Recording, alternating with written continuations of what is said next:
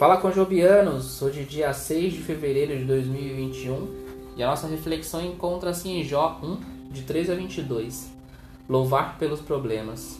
Então Jó se levantou e rasgou o seu manto e rapou a sua cabeça e se lançou em terra e adorou. Jó 1, 20. É câncer. Eu queria ter sido forte, como a mãe me disse, mas chorei. Ninguém quer ouvir isso. Era sua terceira batalha contra o câncer. Após uma mamografia e biópsia de rotina, soube que tinha um tumor maligno sob o braço. Apesar de a notícia ser ruim para minha mãe, foi ela quem me consolou.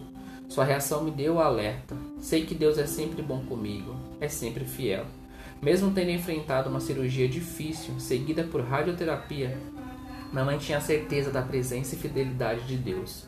Como Jó, que perdeu os filhos, riqueza e saúde, porém, ao saber das notícias, prostrou-se com o rosto no chão em adoração. Jó 1:20.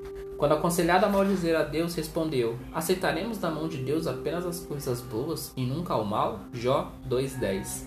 Que resposta! Embora tenha reclamado depois, por fim, Jó aceitou que Deus jamais mudara. Sabia que o Senhor ainda estava com ele e que ainda se importava. Para a maioria de nós, louvar não é a nossa reação imediata às dificuldades às vezes a dor é tão sufocante que atacamos com medo ou raiva. Mas a reação de minha mãe lembrou-me de que Deus ainda está presente, ainda é bom. Ele nos ajudará nos momentos difíceis. Para refletir e orar, Senhor, prepara-me para louvar-te quando é mais difícil. Mesmo em nosso pior momento, podemos elevar os nossos olhos ao Senhor. Fiquem todos com Deus e até a próxima.